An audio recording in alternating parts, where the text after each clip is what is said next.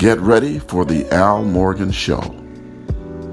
Get ready for some next level living, sharing, and perspectives.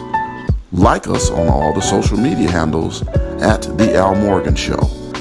And if you have any personal notes or messages or requests, please email us at thealmorganshow at gmail.com.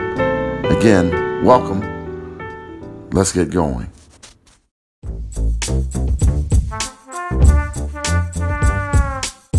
The Al Morgan Show. The question is how to become a winner.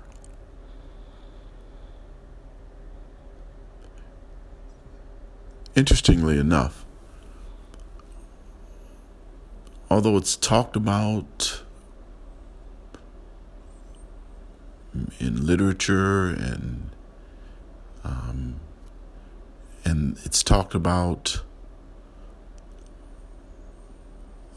amongst friends and in a joking manner, but it is really one of the most important questions in any person's life. And that is how do you become a winner? My input is that it must first begin with your belief system. What do you think is a winner? What do you think is successful? What do you think is important? And in having a very clear understanding of what is important, what has meaning, what is long lasting, what makes a difference in this world, it's possible then to carve out a clear image of what a winner is. And a winner is that person who achieves that status, that position, that thing that says importance.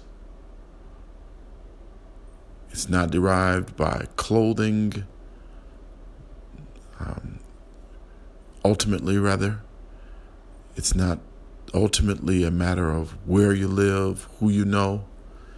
It is ultimately in your mind and in your heart and in your being. Have you and are you constantly on track to attaining what you think is success? And that is a winner.